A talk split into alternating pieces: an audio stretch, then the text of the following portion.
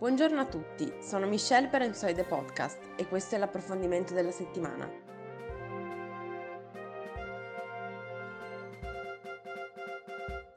Oggi abbiamo il piacere di avere con noi Serena De Marchi, sinologa, ricercatrice e vincitrice di una borsa postdottorato della Taiwan Fellowship, che ci parla direttamente da Taipei. Dall'inizio della pandemia Taiwan è stata elogiata per la straordinaria gestione della crisi, eppure il 15 maggio sono bastati 180 nuovi casi per scatenare timori circa la tenuta del modello Taiwan. Come vanno lette queste cifre che potrebbero sembrare quasi irrisorie rispetto a quelle a cui siamo abituati in Italia e in Europa? Che aria si respira nella capitale? Come state vivendo questo primo vero e proprio lockdown? Ciao e grazie per avermi invitato. Um, allora, come vanno lette queste cifre? Sicuramente sono irrisorie per, eh, se, se, comparate a, al resto del mondo, ma per Taiwan eh, è un numero altissimo, visto che eh, nel, nell'anno precedente, dall'inizio della pandemia, da marzo 2020, è stata praticamente una zona libera dal Covid. E ehm, adesso a partire dal 15 maggio appunto è iniziata una nuova fase, ci sono stati nuovi contagi che continuano ad aumentare anche se non in maniera esponenziale, abbastanza stabile insomma, ma eh, continua ad aumentare.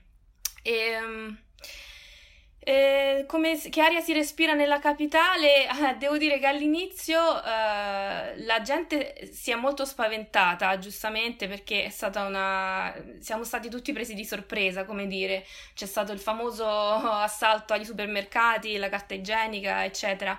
E, però devo dire che hanno reagito sia le persone che il governo in maniera molto repentina, molto eh, decisa, e, e devo dire che dal giorno alla notte veramente le strade si sono svuotate, i negozi sono chiusi e ognuno cerca di fare la propria parte, ecco. Nel tentativo di spiegare questo inaspettato aumento di casi, diversi esperti sottolineano che Taiwan potrebbe aver abbassato troppo la guardia, forte degli eccellenti risultati riscontrati nella gestione della pandemia. In effetti, secondo un sondaggio condotto da YouGov all'inizio di maggio, solo il 40% della popolazione taiwanese si è detta disponibile a sottoporsi alle vaccinazioni. L'idea che il virus possa essere definitivamente approdato sull'isola è ancora qualcosa di lontano o ci sono altre ragioni che spiegano questo sentimento di sfiducia? Allora, uh, no, li, l'idea che il virus uh, sia ancora lontano, no, perché il virus è presente e come ho detto prima, sì, appunto le persone so, pre- la prendono molto seriamente questa nuova situazione. E devo dire che anche la... Um, l'attitudine verso il vaccino è cambiata da, da quando è iniziato nuovo, questa nuova situazione.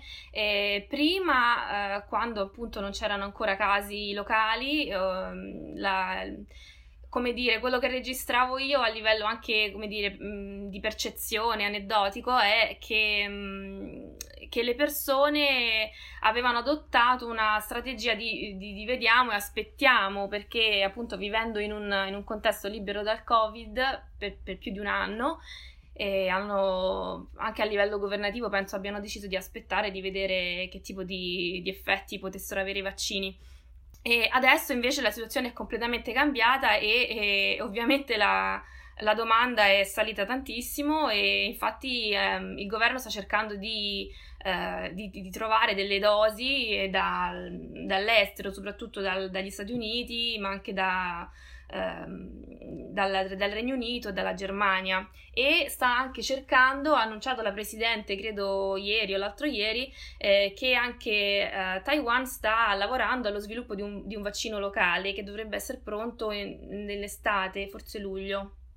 Come hai già avuto modo di raccontare per il manifesto, ad aggravare la situazione potrebbe concorrere l'indisponibilità della maggior parte dei datori di lavoro ad adottare lo smart working.